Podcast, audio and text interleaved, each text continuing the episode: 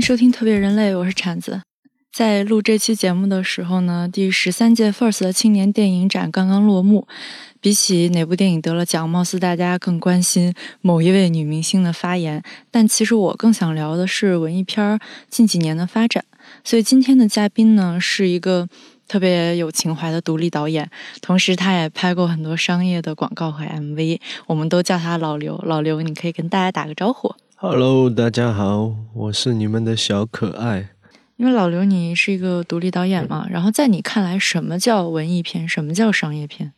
他们中间有没有一条就是明确的标准去划分它？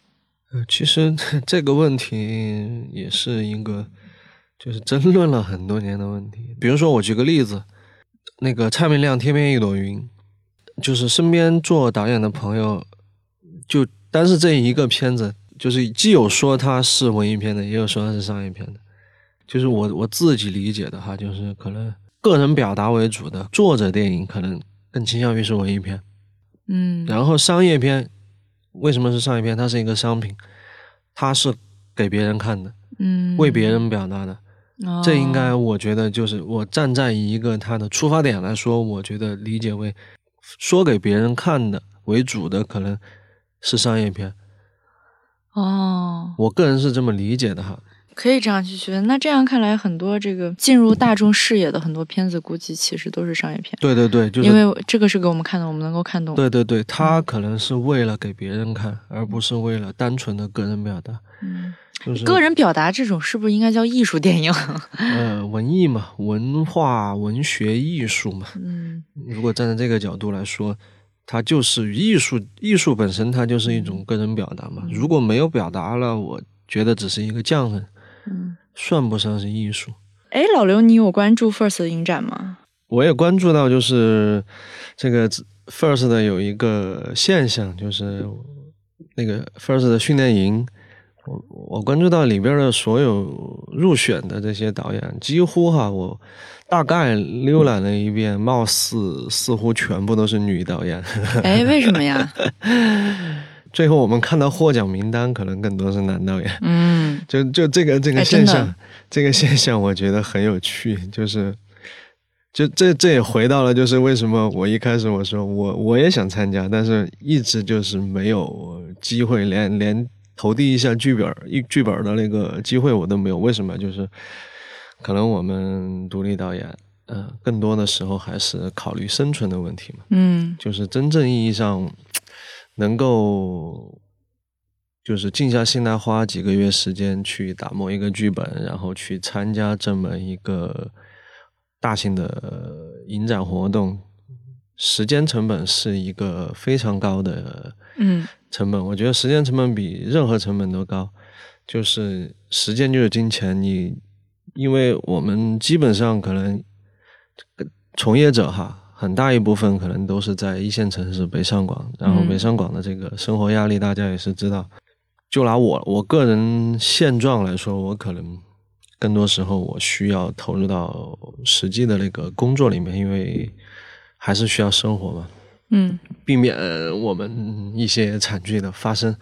大象喜极而坐那个导演，就是同类的一些问题，就是说，这是我们从业者现在面临的最艰巨、嗯，最严峻的一个问题，就是说，你熬过去了，你就是英雄；熬不过去，你可能都等不到自己作品获奖的那一刻。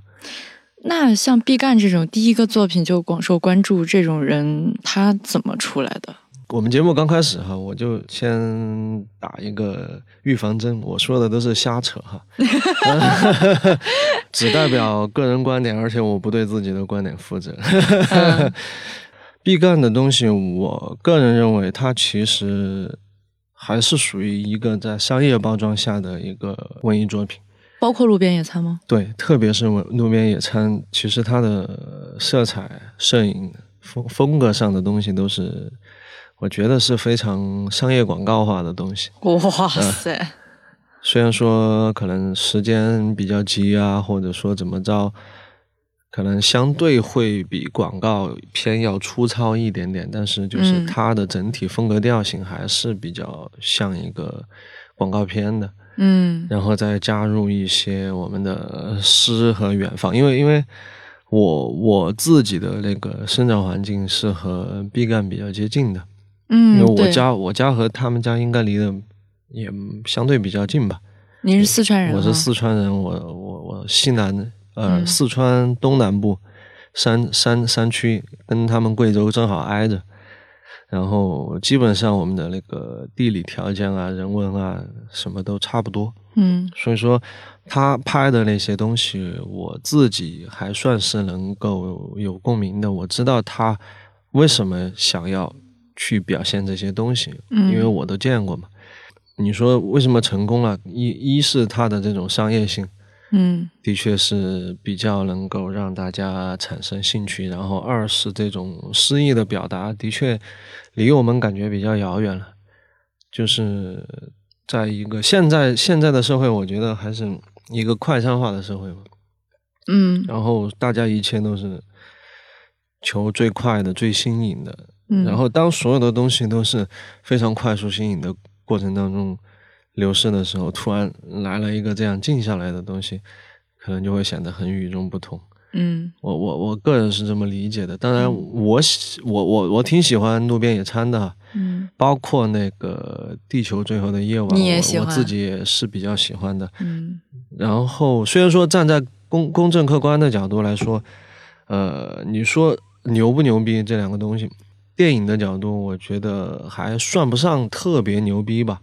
嗯只但是站在就是这个个人的角度来说，我还是比较能够去体会、体悟、欣赏这两部作品的。所以说，我站在我的角度，呃我我觉得可能大家是不是因为这些方面会喜欢这两部作品？你想表达意思就是，其实毕赣没有那么小众，嗯，他其实也是用大众非常能够理解、有共鸣的方式去表达。那 First 还有很多他的表达是非常的个人化、非常奇怪的，所以他可能就还是没有想到要去走商业化这种道路。就比如说纯粹的这种个人创作化的，可能就是比如说去年的《四个春天》，嗯嗯这种是比较纯粹的个人创作。嗯呃，但是它也上映了哈，上映了之后，当然票房我我不太清楚，但我估计票房也许不会太好。应该不会太好对 排片也不是特别多。我觉得一是排片的问题，二是就是我们中国这个市场还没有形成，就是对这种纪录片的偏好吧。嗯虽然说也许有一小部分对纪录片感兴趣的，然后加上有一部分为了追逐潮流，呃，突然有一个这个纪录片获奖了，他会去看。嗯但是总总量来说，它也是比较小众的一个东西。嗯我我曾经还是比较喜欢看纪录片，嗯但嗯，是慢慢的可能也是因为这个 时间宝贵。一是时间宝贵，二是这个心态面慢慢的就是随着年龄增长，然后包括在这个一线城市里面奔波啊，嗯可能心态也产生了变化，变得浮躁一点了。可能很多时候会不会那么完全能够静得下心来去看更多的这些东西。对你拍这种商业的 MV 广告，包括你的那个就是青春片儿，嗯，对那些东西是不需要你去灵感或呃因为因为者创作的吗？我觉得灵感创作这个东西哈，分分两种，一种就是真正是有创意的那种广告也好，还是影片也好，嗯那个创意可能是来自于你平常的一些发现，或者临时的一些一个 idea 突然一闪光，砰，听 醍醐灌顶，嗯跟美少女战士变身了似的。那那是一种一种灵感，还有一种就是，有的导演他就就擅长拍什么东西，有的导演他就擅长拍青春片，有的导演他就擅长拍文艺片，有的导演他擅长拍江湖片。嗯。哎，那你怎么看待就是那个拍罗马的那位导演阿方索卡隆嘛？嗯，他的风格其实变化也挺大的，我感觉。呃，就是这就是商业又又回来，就是、嗯一个是要恰饭喽，嗯 一个是已经到了一定的程度了，我就该拍冯小刚就应该可以拍拍《芳华》了。哎呀，真的，一扯到国内的这些导演，我就我觉得就很可笑。很多很多东西在你在某方面成功之前，你是没办法去实现的。大陆就是最近其实也是会有一些文艺片涌现出来嘛，比如说娄烨的《风雨云》，比如贾樟柯也是就几年就出一个嘛，是啥《江湖儿女》。贾樟柯，贾樟柯其实他早期的作品我非常喜欢，嗯，比如比如说小五，嗯比如说那个站台，我我特别喜欢站台，嗯。就是一个大的历史背景下的小人物嗯的变迁，嗯。历史在变迁，人物在变迁，大家改变不了自己的命运，其实大家都是在随波逐流，嗯。历史怎么样，我们就怎么样。这贾樟柯的电影总给我一种他好像一直在套用一个相相同的一个东西的感觉。贾樟柯也在改变，虽然都是小人物，但是因为他的年龄在改变，他自己对这个世界的看法也会产生改变嘛。我是这么认为的哈。反正我几乎贾樟柯的电影，我绝大部分嗯，我都看了吧，至少至少四分之三吧，他的电影是卖座的，对吧？应该不卖座啊，而且贾樟柯他都不卖座啊而。且他早期他的作品都没有在国内上映。嗯呃、你说是戴着镣铐跳舞还是怎么着？哎，这个东西仁者见仁嘛。也当然，戴着镣铐也有很多可能拍的不错的，比如说我们的哎，但是我发现娄烨好像最近又被，啊，对，我刚想说要不要聊一聊娄烨这个，就是哎，前段时间谁说的？徐峥说的还是谁说的？说他带着镣铐能够帮助我们探寻出更多的题材，这个东西，所以说是一个仁者见仁的事情。所以说，你看了他的《风云》吗？看了，嗯、你怎么我我自己还还算能接受吧，你能接受啊？我能接受，除了他镜头太晃了，当时在电影院我我头晕，看的我真的。但是整体故事我是能接受的，因为讲的还是一个时代关于时代变迁，只是一个时间点上发生的事情。其实我对这种大历史背景、时代变迁的这种题材，我自己是非常喜欢的。就包括什么我们的《霸王别姬》啊，嗯。包括我们就是最牛逼的那部小说《百年孤独》，嗯。太多太多这种关于时间变迁的东西，包括那个漫画《二十世纪少年》，这这所有的这种关系到我们时代变迁，然后时代洪流中的这些小人物的所有的起起伏伏这些事情，我觉得我我我都非常喜欢这一类题材的东西。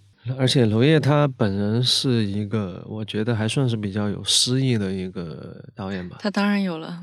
他不跟郝蕾讲戏嘛，可能就 靠诗意来传达自己的理念。啊，这种我我经历过，以前做过那个电影特效嘛，就给某某文艺片著名知名文艺片导演嗯沟通的时候，他沟通的方式就是我要一个什么样什么样什么样的感觉的东西，然后大家都理解不了，这也是那种五彩斑斓的黑的那种甲方。因因为因为对对对，五彩斑斓的黑，的确就是说，呃，大家看到的东西不一样。但你不觉得他这个片儿的选角问题还挺大的吗？呃，中国中国导演啊，其实虽然说选角是个很大的问题，就是我，就是为就什么我奇怪，就这个他这到底是娄烨选的还是选角导演选的？我觉得就我觉得马思纯就是从头尬到到尾，让到我极度出娄烨这个。级别，肯定选选演员，肯定他自己能选，只是说英雄难过金钱关，哎没办法。很多带资入组什么的事、嗯啊，我没说，我没说马思纯啊，我我都有点不敢说这四个字。我没有说这个是，嗯，这个片子是啊，但是就是我们可能身边有大量的嗯影片会面临这个问题，就是说，你拍还是不拍？嗯，你不拍，别人要拍，你干还是不干？但娄烨的作品还是他自己的作品嘛，嗯他只是看用谁。就是说，每一个导演他自己的这个 资金的这个来源，我不知道。有的人他可能家里就是很有钱，嗯，你没办法，他想杜琪用谁杜琪。峰家有钱吗？杜琪峰这种我真不知道，但是达到杜琪峰这个级别了，我觉得他已经不在乎可能嗯钱不钱的问题了我吧，但娄烨为啥要在乎？因为他毕竟是一个文艺片导演，嗯杜琪峰是商业片，杜琪峰的片子，我觉得应该不会亏本吧？嗯嗯，因为电影亏本的概率特别大，就是说还有好多上不了的，，特别是文艺片，嗯你说指着挣钱，我觉得真的很多老板就是在做当做公益了，真的。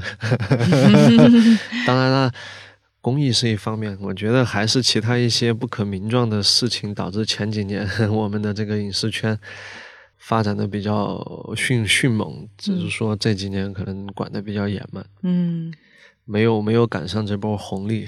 嗯因为我我我个人还是觉得，因为前几年我身边有大量的朋友趁着这波红利，就是不管三七二十一就往前冲去了，但是很可能就是说我我个人觉得自己的储备还不够吧，嗯，就还没有急着往这条路去想，还是先赚钱。学习学习你这个人，你就是先赚钱再说。学习 学习，还是就是回到人的时间有限，就是我不希望出来一个花自己耗费很多心血，然后出来一个自己不愿意见到的 怪胎，我很担心出现这样的事情。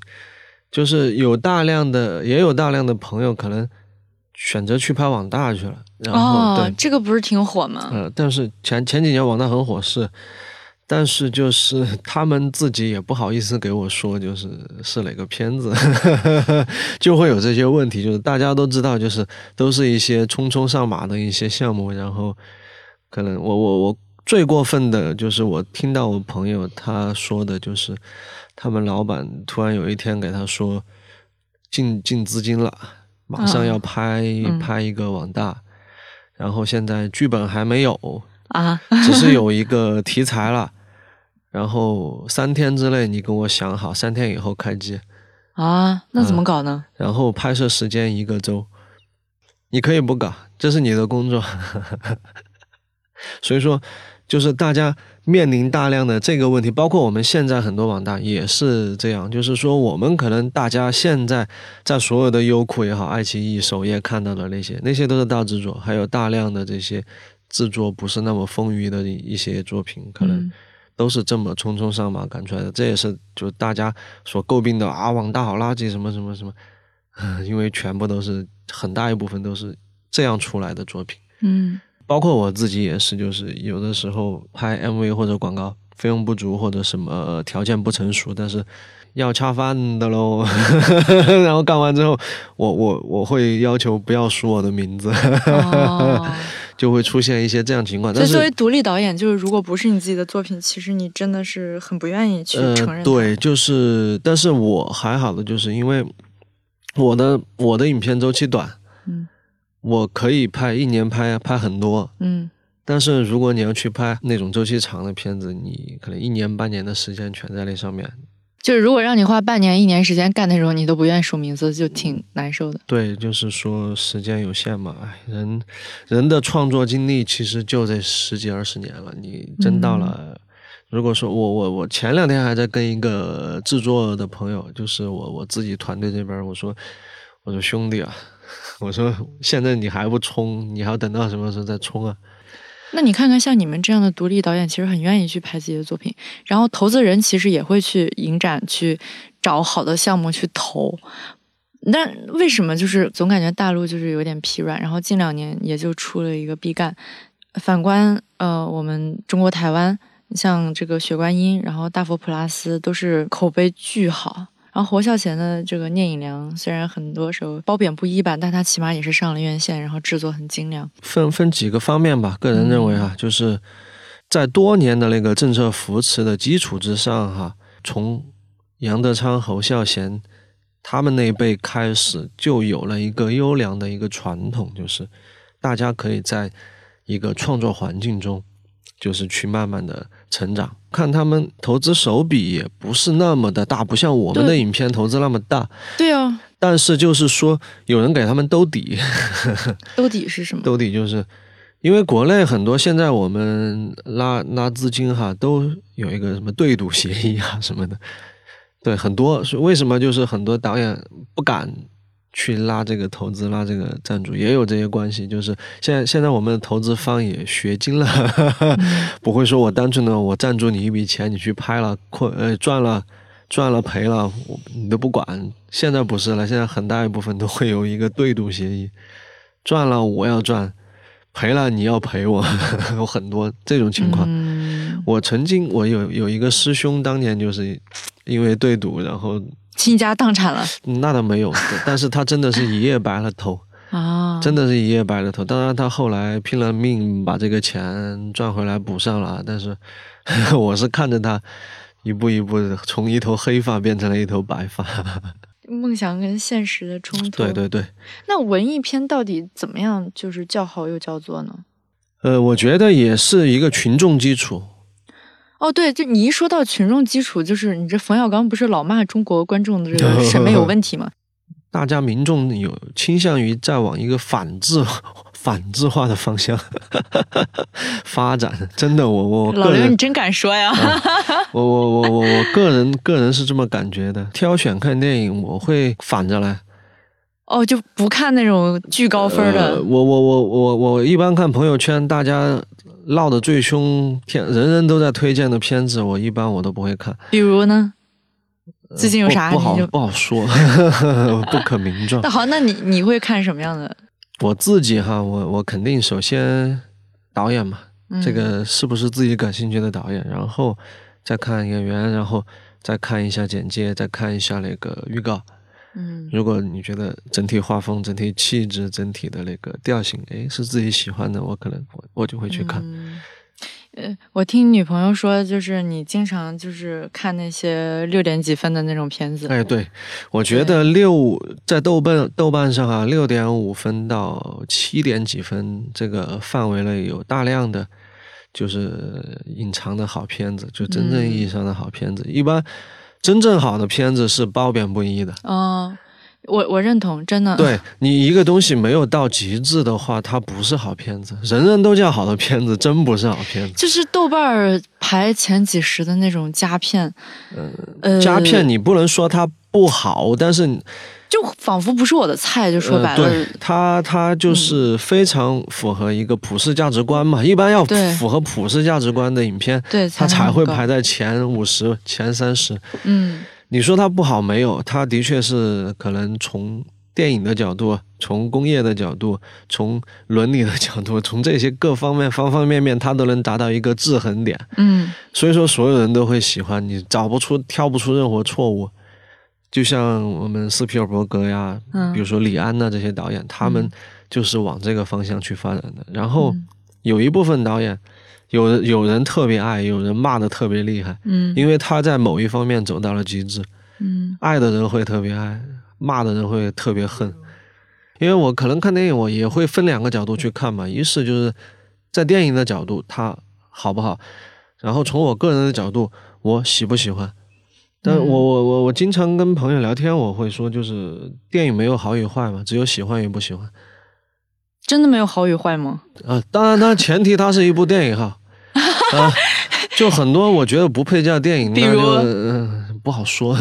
就是什么逐梦演艺圈那种，哎，我没说，你没说是吧 我没说。你你对毕导怎么看？这个能聊吗？存在即合理，哦，你一直都是存在即合理的对对对，存在即合理。只是说我个人不喜欢，嗯但是不代表它没有市场，因为因为它有市场啊！那也许有市场我以为场，它没有市场，只有也许会有只有热度呢。因为因为 如果你抛开它，如果不上映。呃 如果不上映，我觉得他跟现在这个网大也差不多，OK OK，你这么说我也懂了。所以说也是会有观众的。嗯呃，绝大部分的国内影片，我其实是，嗯，没有太大兴趣去看，嗯，极少数哈，可能姜文的，姜文的，我觉得可能，哎，姜文是呃非常可以聊的一个人，嗯。就是我觉得他的那个《一步之遥》，我是很喜欢的。嗯，不知道为什么，就是上映的时候骂的那么惨，然后也没有多少票房，就大家还是爱看他这种《让子弹飞》他最近上的一个是什么？改编那个《侠隐》，北京城。邪不压正。啊，对，邪不压正，对，大家貌似还是喜欢看这种，但我觉得这种它无论是这个画面的张力，还是它这个整个的艺术感和氛围，我觉得就不如一步之遥。其实我最喜欢《太阳照常升起》，这经典呀，这个。对嗯、姜姜文他的东西相对鉴于就是个人表达和商业之间吧，我觉得就算是一个对，算是结合的很好的。对比较成功的。对，还有个导演我觉得也不错，就是程耳嘛，《罗曼蒂克消亡史》。哎，我还没看。哦哟。哎，那你错过了一个非常因为我看他那个风格调性，我我我现在活得挺累的，我看不下去。哎，他的片子一点都不闷，情节非常的紧凑，每个演员表演的就是太精彩了，没有一分钟的尿点。我刚刚是黑白的，黑白哪个是黑白？哎，他不是黑白吗？不是啊，《罗曼蒂克消亡史》就是非常绚烂的。我看预告片怎么是黑白的？我就没有，我反倒觉得像这个《一代宗师》这个就很闷了。呃，《一代宗师》反而我觉得是王家卫算是他作品里面相对最没有风格的一部吧。哦，你说的对，没没有风格，就是完全走向了一个纯商业化的一个路子。好，那我们就是国内这个聊了这么半天，总之就是让一位独立导演觉得非常的憋屈哈。那我们就休息一下，你可以给大家推荐一下你比较喜欢的电影插曲。那刚刚说到这个《太阳照样升起》，那我们就来《太阳照样升起》吧。好的，好的。因为不，因为因为因为《太阳照样升起》的配乐真的很棒。一一是那个有有那个久石让，久石让，我觉得这应该是久石让最。近离得最近的、最比较比较成功的一个配乐了吧？然后里边还有那个我们的一个西北的一个民歌，就他在那个原声碟里面叫《黑眼睛的姑娘》。这个这首歌我听过，西北不少少数民族都唱过这首歌，好像在西北方向是一个非常知名的。但我我非常喜欢，我觉得可以。好的，那我们就听一下这首歌吧。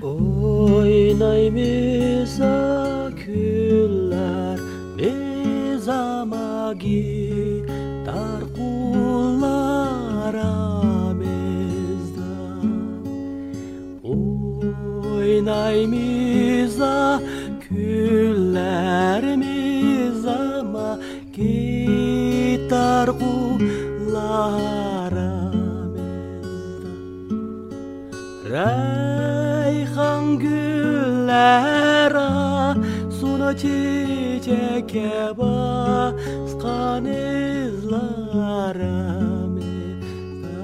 Oya reyhan güller suna çiçeke baskan yollarımızda Suyganuşka zaha сиганушка, черные глаза, сиганушка, черные глаза, милая моя.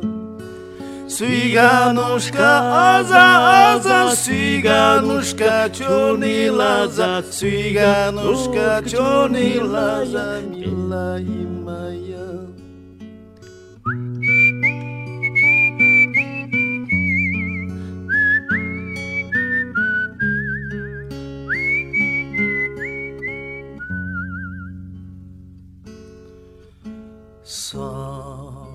Sarat mindim sazdar keştim sarat salqın bolsun deb Sarat mindim sazdar keştim sarat salqın bolsun deb Kalam aldım katlar yazdım Süge yayrım kelsin dep Kalam aldım katlar yazdım Süge yayrım Siganuşka aza aza Siganuşka çönüge laza Siganuşka çönüge laza Millayim ayam Siganuşka aza aza Siganuşka çönüge laza Siganuşka çönüge laza Millayim ayam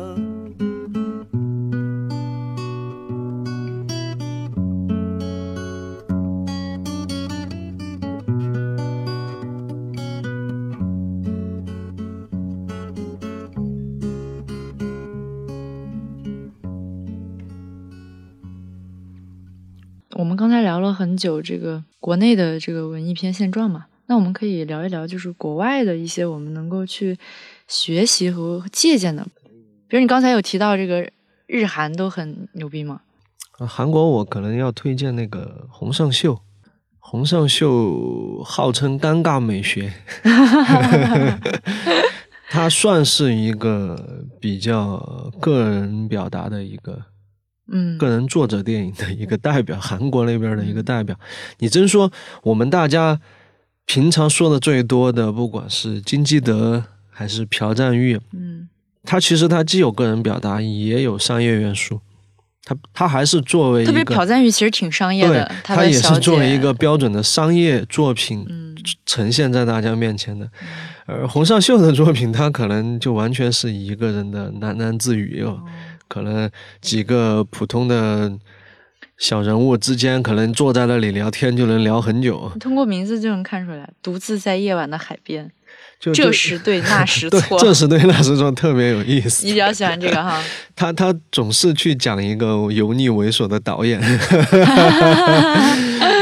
然后喜欢一个什么呃路边刚认识的一个女孩，然后去 去路边怎么样野鸡怎么 怎么样去搭讪这个女孩 发生的各种故事，嗯他们然后从认识到去小酒馆喝酒，再到那个女艺术家。家里边两个人在那儿很尴尬的在聊着这些艺术作品，嗯就是这么一个导演，他是第一是非常有个人风格，嗯因为我觉得艺术哈，个人风格必不可少。对，你没有失去了个人风格，那就只能说是一个匠人，算不上是一名艺术家了。嗯然后日本的话，曾经哈，可能我们更多的大家可能更多会觉得岩井俊二算是一个文艺文艺导演。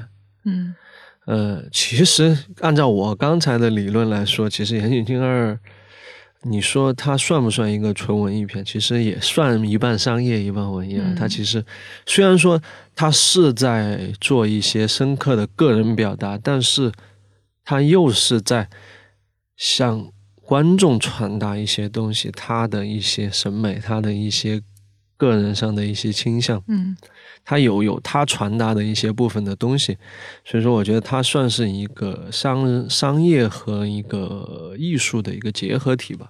现在有很多深度影迷，他们其实是不待见岩井俊二。我身边有好多深度影迷，嗯就是他们看的电影非常多，嗯非常非常多，就是豆瓣上标记几千部、上万部的都有。嗯他们这一这一波影迷，他们是不太喜欢岩井俊二的，但是我我我其实我内心一直还是坚持最初的那个想法。其实我最早看的岩井俊二，到后来喜欢岩井俊二，到现在我其实内心默默的、偷偷的还是在喜欢岩井俊那你给大家。推荐 一个你觉得就是现在的人大概率还是依然会喜欢的他的作品。嗯，我我个人哈，最早其实最早看岩井俊二是《情书》。嗯，但是我后来喜欢上岩井俊二，是因为莉莉周的一切。哦，我也是。嗯，然后就是你说现在的小孩儿他还会有这种特别呃还会有这样的小孩黑暗青春的时候还会有这样的小孩儿，有啊有会有，只是说相对比较少了。然后这么多年看岩井俊二看过来哈，我我我真的你说我要推荐，那我肯定推荐《花与爱丽丝》。啊，就是就是隔了很多年。对对对，就是你当你就是那种青春的美好，嗯，那种少女之间的小心思。你为什么会理解少女之间的小心思？哎呀，死肥宅嘛，就是就是，我也不知道为什么，就是这种很多少女题材的东西我，我我嗯自己会比较喜欢，我也不知道为什么。那他就是最近跟那个周迅拍的那个电影，你有看吗？我我看了一下演员表之后，我又看了一下那个 那个那个那个那个预告片，但是我就可能不是太感兴趣哈。我总觉得是不是陈可辛把这些演员硬塞给他呢？就是我岩井俊二，我们熟知岩井俊二的观众。都能够了解岩井俊二，一般他选演员从来不会选这种 非常知名的啊，就他喜他其实有点像张艺谋，他喜欢选这种就是对，虽然说虽然说当时他那个《四月物语》可能选了那个松隆子，但是在那个时候松隆子还没有非常出名、非常火嘛。松隆子都是后来跟那个木村拓哉演了好多剧以后才开始火的。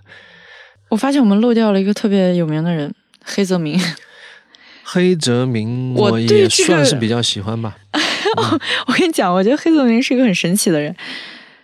呃，就是他大名鼎鼎，大家都知道，从小到大大家都在说，就跟村上齐名的这个日本就是响当当的人物，对。然后他每一个电影我都没有看完，就是我觉得我身边的人总说我就是文艺或者矫情啊什么之类的，但是他的片子我竟然没有看完过，每一个都是看到一半儿或者是三分之二的地方，实在受不了了。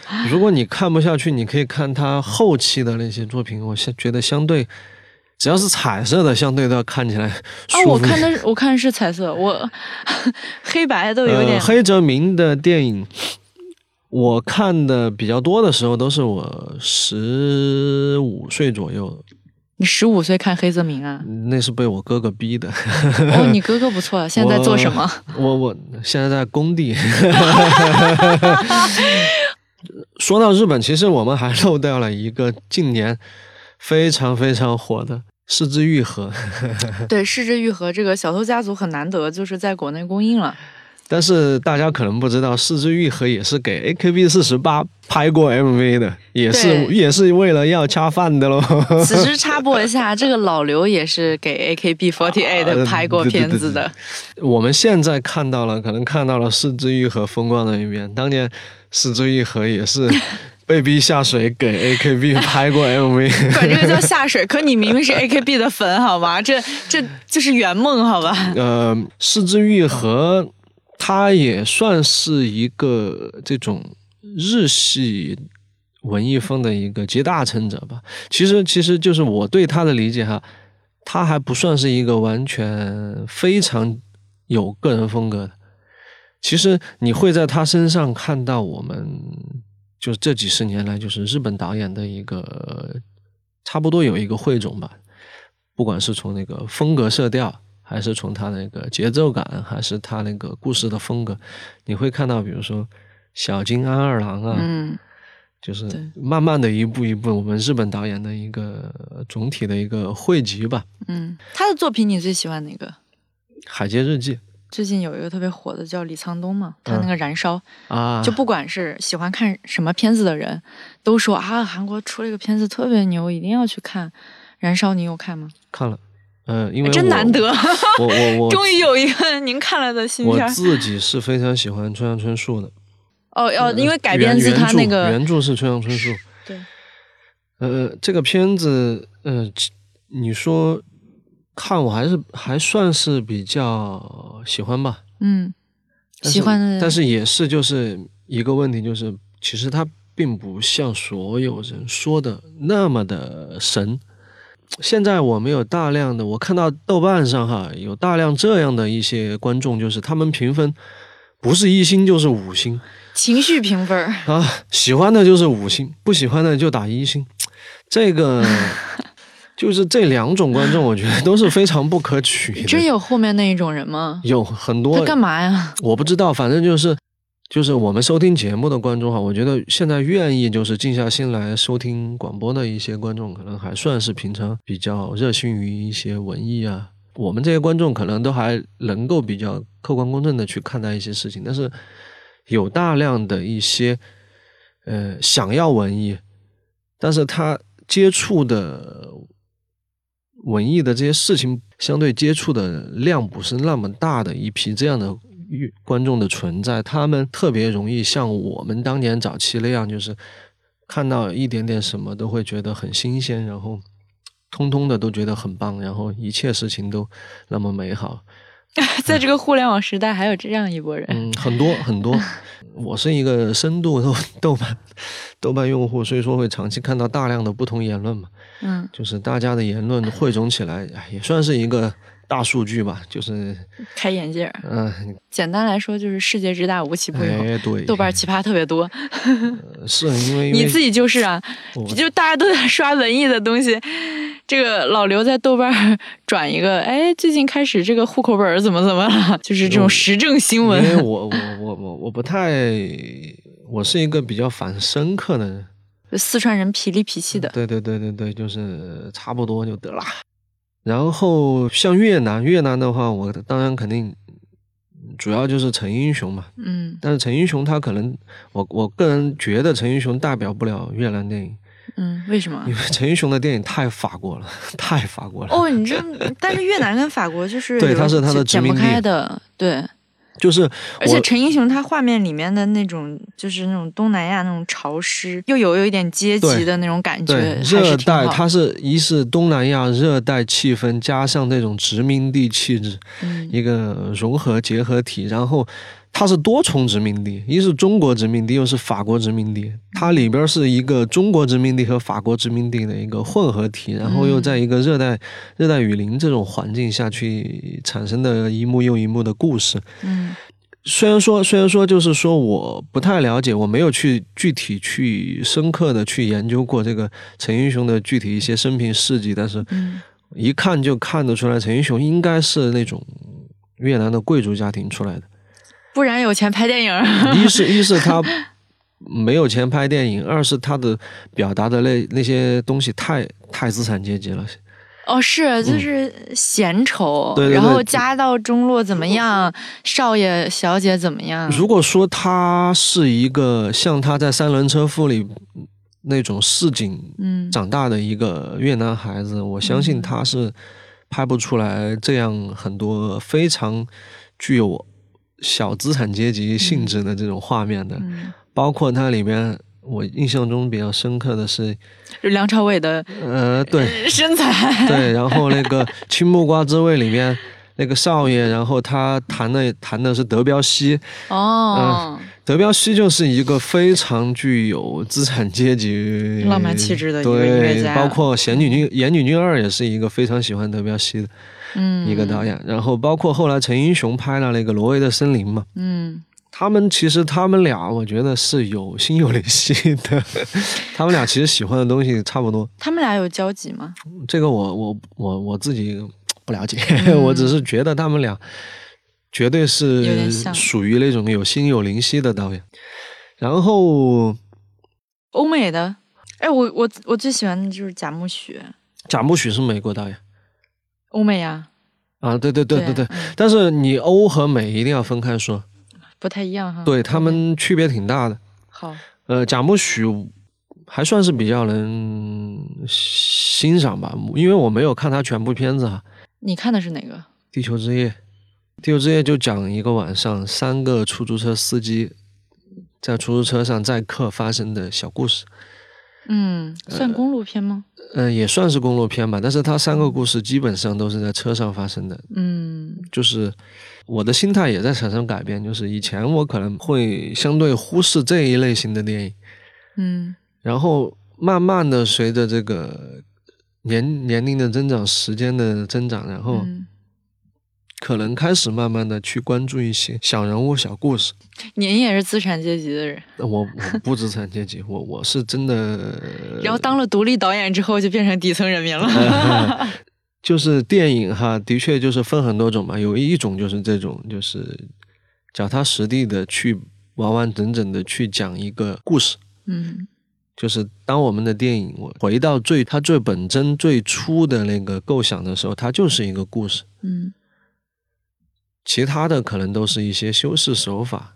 所以对你来说，电影的文本是一个根基。嗯，对，呃，文本是一个根基，然后拍摄手法是它的修辞。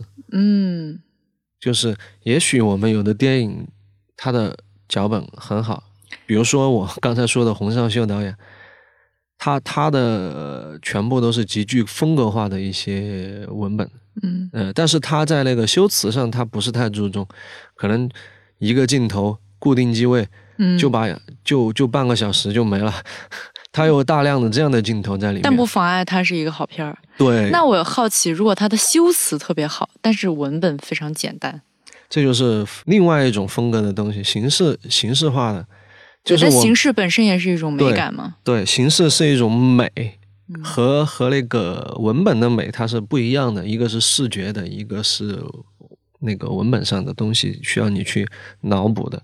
然后，比如说王家卫的画面，你把所有的声音去掉，它很美，这就是形式上的东西。嗯就好比前前段时间我们那个王晶导演说的，王晶导演王王晶导演说的王家卫的手法很很高明，嗯就是指的修辞手法。电影的镜头就是我们电影的语法、嗯修辞。嗯你同样的一个事情，同样的一个动作，你可以用不同的修辞手法去表达它，出来呈现出来的是不同的感受。王晶和王家卫，你更想成为哪一种？绝大部分都希望成为王家卫。我算王家卫也算是我的一个入门入门导演吧。我特别感兴趣的是，就是你刚才有说，就是我们经常就是匆匆上来，然后几天就要拍一个电影。嗯但那个时候香港最繁荣的时候，大家不也都这样吗？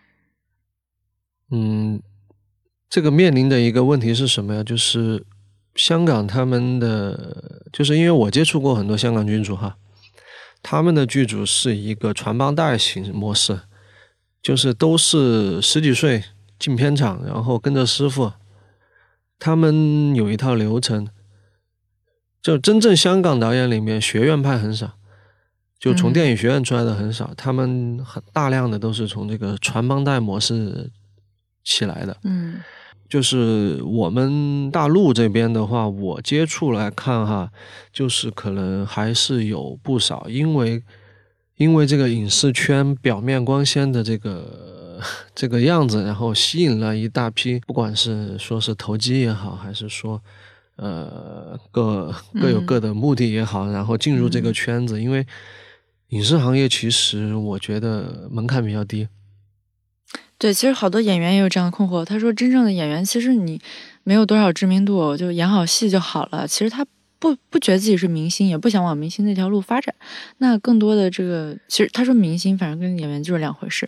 那像你这样就是一个做电影的人，和现在中国这些电影行业的人，也许也也是两种人。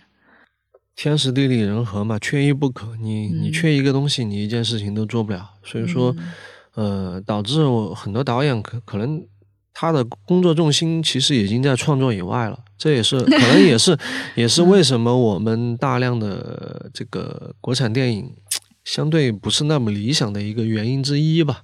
嗯你需要周旋于 就是投资方啊，可能有时候你已经成为半个制片了。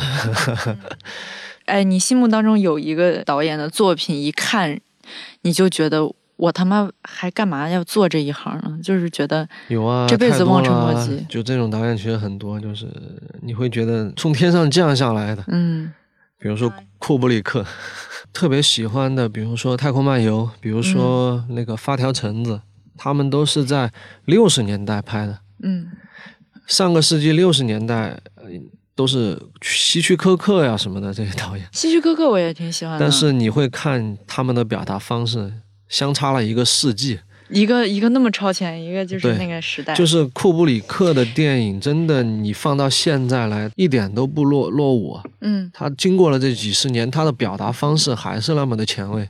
还有大量的导演在模仿、学库布里克，包括诺兰，比如说《盗梦空间》，嗯他有很多镜头的拍摄方式，他还是沿用的那个《太空漫游》里的一些拍摄方式。哎，这期电影聊的也挺多，然后也有关于行业的思考，然后也有老刘自己的一些个人的推荐。瞎说，对，瞎说，真的，人家自己都说瞎说了，所以大家就不要不要较真儿来喷我们说，哎呀，谁多牛逼啊？然后你不觉得他牛逼，那你是傻逼。